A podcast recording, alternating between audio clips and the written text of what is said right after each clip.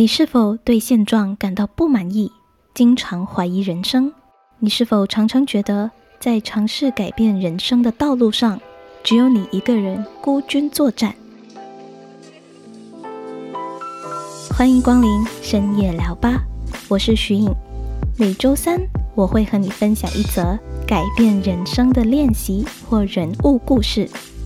我相信这些练习和故事能给你带来新的灵感。和启发，帮助你找到自己真正想做的事。在这条路上，我会陪你一起成长，活出自我，创造自己的第二人生。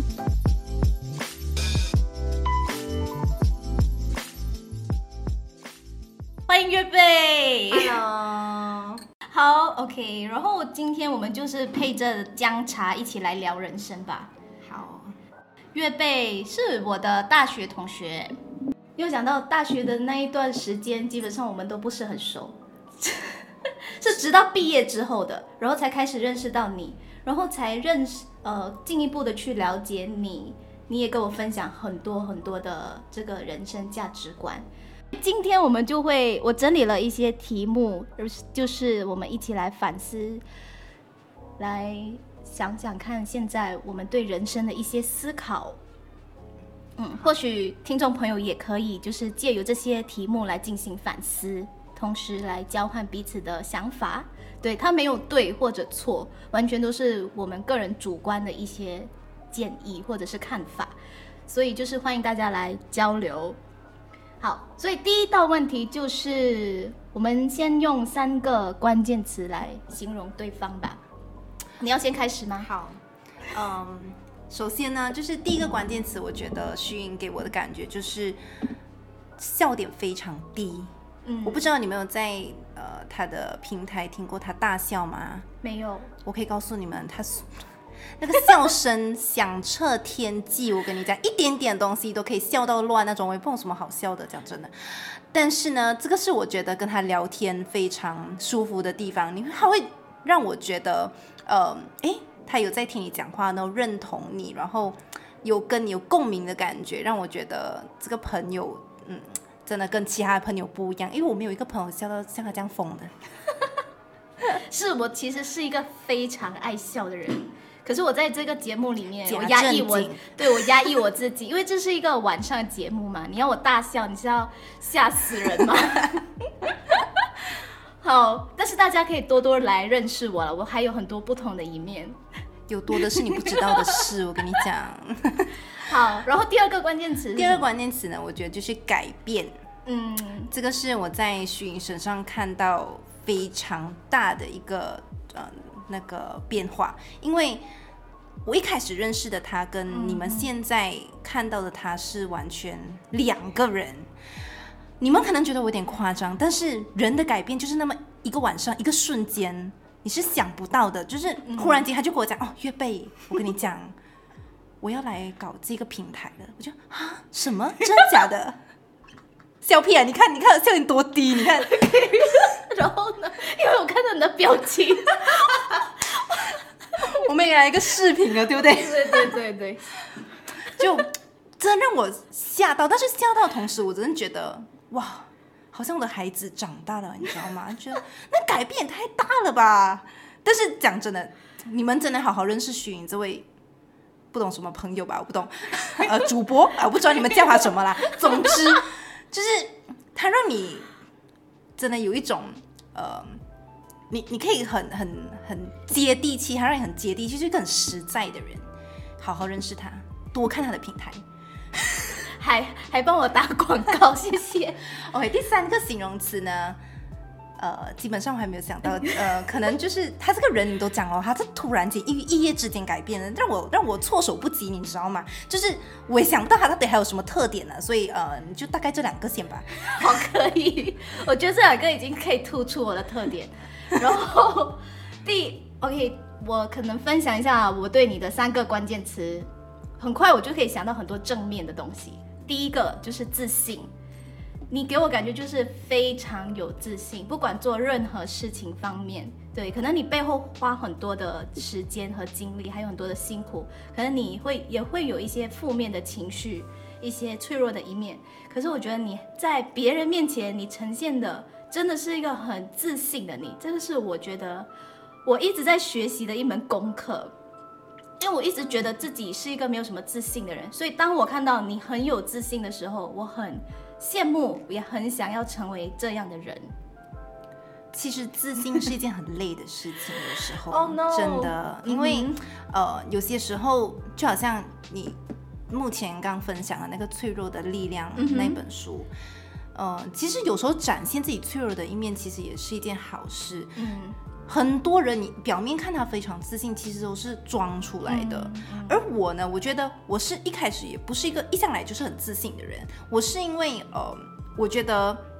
如果再不自信起来，我可能会被这个社会给打压下去。因为觉得我要呃自信一点。我觉得为什么我要自信啊？我谈一下，因为自信这个东西它真的可以带给我一种力量。因为如果我做事情没有自信的话，我也没有办法呃跟我的身边的人相处。人家觉得，哎呀，你做事情就是。一点都不自信，然后呃，你对你自己都不自信，你自你自己都不喜欢你自己，你要怎么样去让别人对你有一个更好的印象？这个是我觉得的啦。就慢慢的，反而这个自信这个东西，虽然一开始我真的是真的武装自己，可是过后我发现到自信也何尝不是一件好事？我觉得，嗯，真的可以让你在很多事情方方面面都更加的顺利，然后也可以让你。整个人也更加的正能量起来，嗯，所以其实我觉得真正发自内心的自信是，其实你可以正视自己的脆弱，嗯，然后自己的不足而散发出来自信，而不是你去极力的掩藏自己，变成另外一个人，嗯，对，就这个自信，我觉得主要这个自信这个东西是相信自己可以做到，而不是呃常常做了这件事情你就觉得哎呀是不是自己做的不够好，而是要去相信。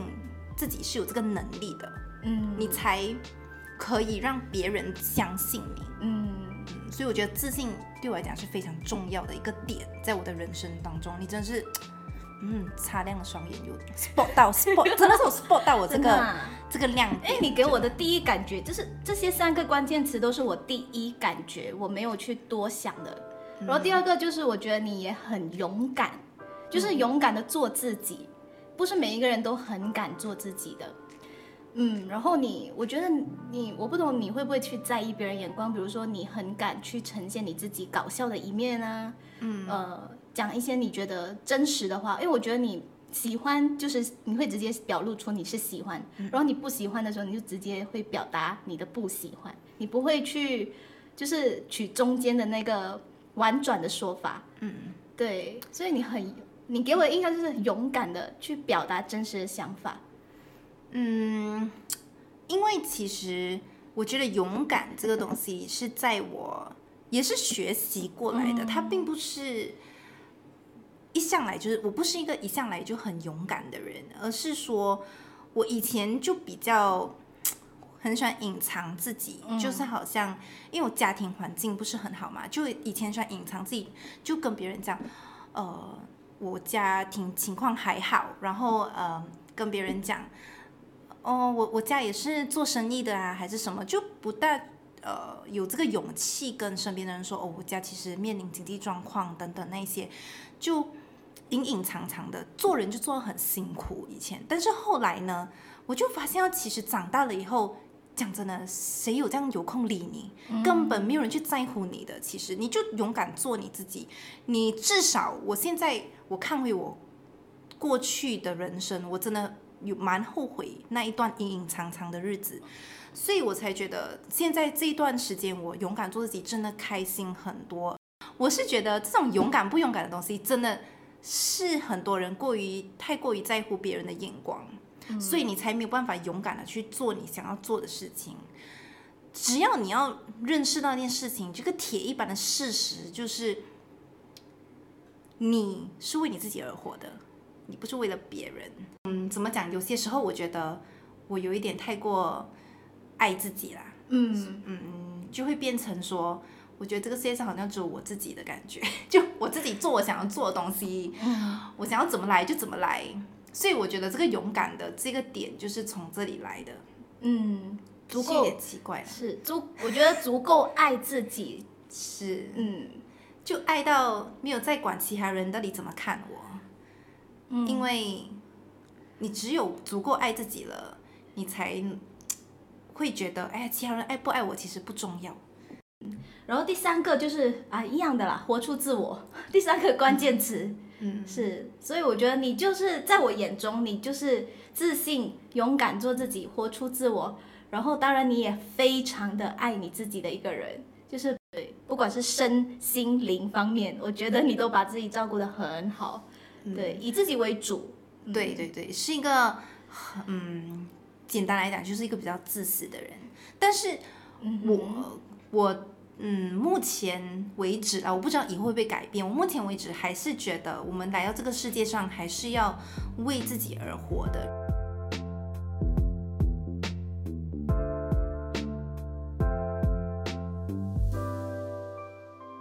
第二题，你是否也曾经问过自己，我的人生到底要做什么？我觉得这个问题。真的是我在这个阻断措施期间，在这个新冠病毒爆发之后，大家逼不得已被封锁在家里的时候，我才开始去问我自己的一个问题。嗯，可能很多人会觉得这是后知后觉的事情，应该是早在大学就应该要有这个意识了吧？到了你工作三四年后，你才开始有这个意识，会很晚，是不是太晚了？但我觉得我不去计较这个晚不晚的问题，我觉得我还是有一个觉醒了，有一个觉悟了，嗯，就觉得自己一直庸庸碌碌工作，然后很累，累到有时候晚上就是不只是身体累，心灵的那个层面也是累的，就是好像生活中找不到一件可以让我开心的事情，好像就是为了工作而活下去。后来，直到说这个阻断措施期间，我认开始去阅读的时候，我才发现其实阅读真的太重要了。因为之前会一直太忙，然后没有找时间去读书，可能也没有读到对的书。阅读以后，我才有更深入的思考，说对我的人生到底要做什么呢？我的能力就这样了吗？所以我开始会有这个思考。然后我从小到大，我的那个。观念也也非常的保守，就是我觉得我们都是中文系毕业出身的嘛，然后以前中文系毕业出身，然后大家就会讲说，哦，你公你中文系毕业之后，你就是去媒体啊当记者，当报呃当那种杂志编辑，不然就是最传统的路线当老师，所以就会有一个观念，对我读了中文系之后，我就只能做这三个工作，我不能有其他的选择。然后家长、父母可能从小的教育，他们没有对或错，因为他们是那个年代的人嘛，他们可能会觉得，呃，找工作就是为了要有保障，要有稳，要稳定，谁不希望自己的孩子可以安安稳稳的，不用为钱烦？所以他们就是灌输我一种意识，去找一个铁饭碗的工作，让自己能够稳定下来，而不是去问自己，我自己到底要做什么。所以我是被这个专业，呃的这个决定做出我未来的职业选择。嗯，那你呢？你你有没有问过自己这个问题？好像你刚才讲的这个铁饭碗这个东西，其实我我的父母也是这样子的啦，所以真的不能够怪他们。但是我觉得也是为你好，因为当我们一开始去大学毕业出来的时候，其实这个时候非常需要一个。稳定的经济收入，等到你有一定的稳定的经济收入了以后呢，你再去思考，呃，你真正想要做，其实我觉得也不迟。然后，嗯，刚刚听你讲到，你觉得你的工作不愉快啊，还是觉得哎找不到意义那些，其实是正常的，因为很多人也是这样。然后不要去觉得很很不开心还是什么，因为。这段时间你有了稳定的经济收入，你不需要去操心别的东西的情况下，你就可以很好的去思考你的人生。嗯，所以我觉得是可没没什么啦，我觉得也没有说迟还是早的东西，只要嗯有这个思考，我觉得就是一个很好的开始。嗯嗯，然后嗯，如果说是我的话，我的人生的这个思考，我是从我大学。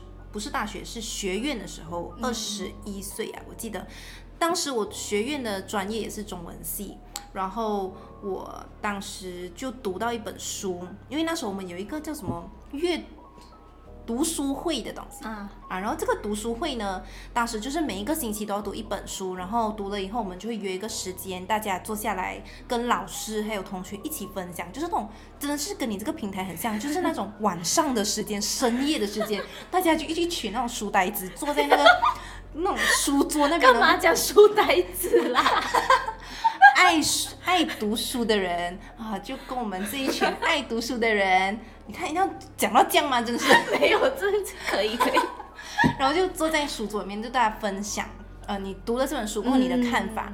然后当时候就读了几本书，都觉得哎呀，只是有点无聊。就突然间，真的有些时候真的是突然间的，遇到本好书，它真的是靠的是一种缘分，真的。就读了一本书，真的强烈建议各位徐颖的粉丝和听众们一定要去读。他介绍的东西可以不用读，但是我讲的一定要读，OK？没有啦，开玩笑。OK，到底是什么书？你卖很久哎，你这个关子。我跟你讲，好东西是值得等待的。OK。那本书的名字呢，就叫做《变形记》，它是一个嗯。外国的诺贝尔文学奖，当然已经去世有一好段时间了。他叫卡夫卡，嗯，他的我忘记他是什么国家的人，但是他的书被翻译成哇，全世界，呃，真的是五六十种语言。我觉得你们可以选择你们自己喜欢的语言来读，都 OK 的。当时我读了以后呢，我当下我读完那一本书，我是流泪的，嗯。很少会看一本书看到哭，除非就是那种爱情小说啊，那种流泪就爱情不会。没有这种以前中学的时候不是很喜欢看爱情小说，对。然后真的看到我哭，当时我哭的那个点呢，并不是因为哇最后这个男主角啊死了还是多惨多惨什么，哭的那个点是我在这个男主角身上看到我自己，嗯。然后他最后的下场呢？我就很担心，我也会跟他一样。当时我看那本书，他讲的就是一个人，他有一个很稳定的职业，薪水很高，然后每天呢就是朝九晚五的日子，家里是靠他一个人撑起来的。然后他有一个妹妹，正要去读音乐学院，也是需要他去做工赚钱，去供他去读书。当时他每天都过一样的日子，老板也呃。也没有说特别欣赏他还是什么，就普普通通一个上班族啦，像我这样。然后呢，就有一天突然间，他一睡醒在床上，他就变成是一只大蟑螂。你们想一下，蟑螂哦，可是是人形这么大蟑螂躺在床上，你们自己想象一下。嗯。然后呢，这个这个男主角他就很紧张、很害怕，肯定嘛，对不对？他就呃。想要办想尽办法要找寻他的家人来帮助他，要怎么怎么解决这个问题？嗯，但是他有一个问题，这个男主角就是他没有办法沟通，因为他是蟑螂啊，没有办没有人可以听得懂他在讲什么，所以不管是他肚子饿想吃东西，还是他想要下床什么，他都没有办法，因为他太大只了。你想一下那个蟑螂，它。反掉在地上是好可怕，我可以不要想象蟑螂。很难反过来，对，所以蟑螂就有一个这样的一个一个问题，就是很难翻身，所以只要只要它一不小心，它翻身就死了呀，啊，它就没有办法找吃了，对不对？所以蟑螂就是这样的一个问题，所以这个蟑螂呢，就是呃，这个男主角，sorry，这个男主角他就有很多的问题，生活上遇到很多的问题，他的父母呢，就一开始会。很担心他，但是后来呢，慢慢呢就开始唾弃他，嗯，就觉得，哎，你变成蟑螂，在我们家里怎么办？我们的经济收入从哪里来？然后妹妹一开始还有给饭他吃，后来发现了你没有办法供我读书了，要怎么办？哇，这样你真的是，然后就很生气，然后有一次还生气到不拿食物丢他还是什么，就丢到他好像身体有一点受伤。你想一下那个虫子嘛，对不对？就受伤了，其实就是基本上不像我们人类这样。呃，可以敷药恢复等等，它就是变得有点残废这样的蟑螂，就 OK。虽然是蟑螂，但是因为它本来是人，所以我还是觉得很可怜。所以最后呢，怎么样？对，所有家人都没有一个人可怜他，反而开始讨厌他，希望他快点死，希望他快点离开这个世界，这样我就可以把你像嗯蟑螂这样扫在粪斗里面，然后就丢掉。嗯，就是当时你在看的时候，我们这个读者在看的时候，我就觉得，哎呦，你们搞错，这个是你的儿子哎。嗯，他虽然是蟑螂，可是他还是你的儿子。是，所以这个故事呢，我看完了的时候，最后他当然是死掉了，然后他全家都很开心。嗯。然后这个故事是结束哦，它就是一个很简单的故事，但是我看到当下，我就觉得我们生活着在这个世界上，如果你不为自己而活，你活的都是呃为你的家人，或者说你做这份工作也是呃对这个公司也没有什么贡献，老板也没有什么欣赏你，你就普普通通一个人，那这样的话，最后你。等到你有一天你没有用处了的时候，你已经成为一个工具了。其实已经没有人去看到你的价值在哪里，别人只看到哦，你每天上班可以给我钱，嗯，可以供妹妹读书，其他你所有的价值，你是他的儿子，他都忘记了。你看，巴不得你快点去死，少去笨斗，快点丢去垃圾桶。嗯，所以真的，嗯，蛮这个人的价值在哪里？很多时候都是被别人定义了，但是我们。有去真正去找出来吗？嗯，还是你想一下，你目前你的被需要只是金钱上的吗？还是呃，你父母是真的爱你这个孩子？嗯嗯，我觉得人的被需要只是一个外在的。我们最重要就是要看到自己的价值在哪里，而不是说哦，我可以给家里人多少钱哦，我可以给我朋友，我可以请我朋友吃饭，还是呃，我可以呃为这个公司做出很大贡献。这些其实都是一些外在的东西，而是说你自己的价值到底在哪里？你真正想要做的东西是什么？嗯，这个是我看完这本书给我很大的一个启发。还有就是，其实这个作者过后我也是有做一下呃。查找一下他的资料啦。其实他是存在主义的研究者，他就是专门研究说人的存在到底是什么？是为了家人，为了朋友，为了公司，为了孩子，为了孩子，对，还是为了自己？嗯，所以其实这个存在主义，它就是说人其实活着的定义，我们需要去找一下，而不是说每天可以呼吸，你还可以呃吃饭、睡觉。这些就真的叫活着了吗？嗯这个这个是这个诺贝尔文学奖得主他所探讨的一个问题。我觉得你讲的这个故事很，我觉得很有共鸣，因为我其实也蛮怕自己以后就算有了自己的家庭，我也不想说为了养育我的孩子而去找一份工作来维持我这个经济收入去养孩子。我希望是我可以有孩子，但我还可以有我自己。嗯。是是，我不希望，我不希望我们去，我不懂可不可以讲说重复上一代人的错误还是什么？因为我觉得牺牲这个东西，我觉得牺牲掉自己来成全别人，我觉得我们不应该这么做啦，应该要找到自己自我的价值。因为孩子一长大之后，他就真的有他自己的人生了。是，每个人都是独立的个体。真的不要成为别人的嗯附属品，对对，或者说别人的呃需要品还是什么？其实，唉，这个是真的需要我们再去想一想的问题。是定位自己在这个世界上的那个你，而不是说呃，诶，其实你如果叫你的名字叫徐颖嘛，对不对？可是如果说你跟别人都是差不多的，在你干嘛叫徐颖？我我看到其他人，哎，我也觉得，哎，这个跟徐颖很像，哎，是对，所以你可能可以叫其他名字。为什么你叫这个名字？你这个世界上，我觉得真的是你要找出自己来。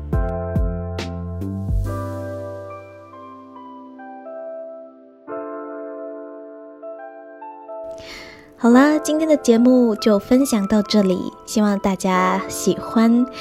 如果喜欢我的节目，欢迎到 Apple iTunes Store 上给我打新评分哦。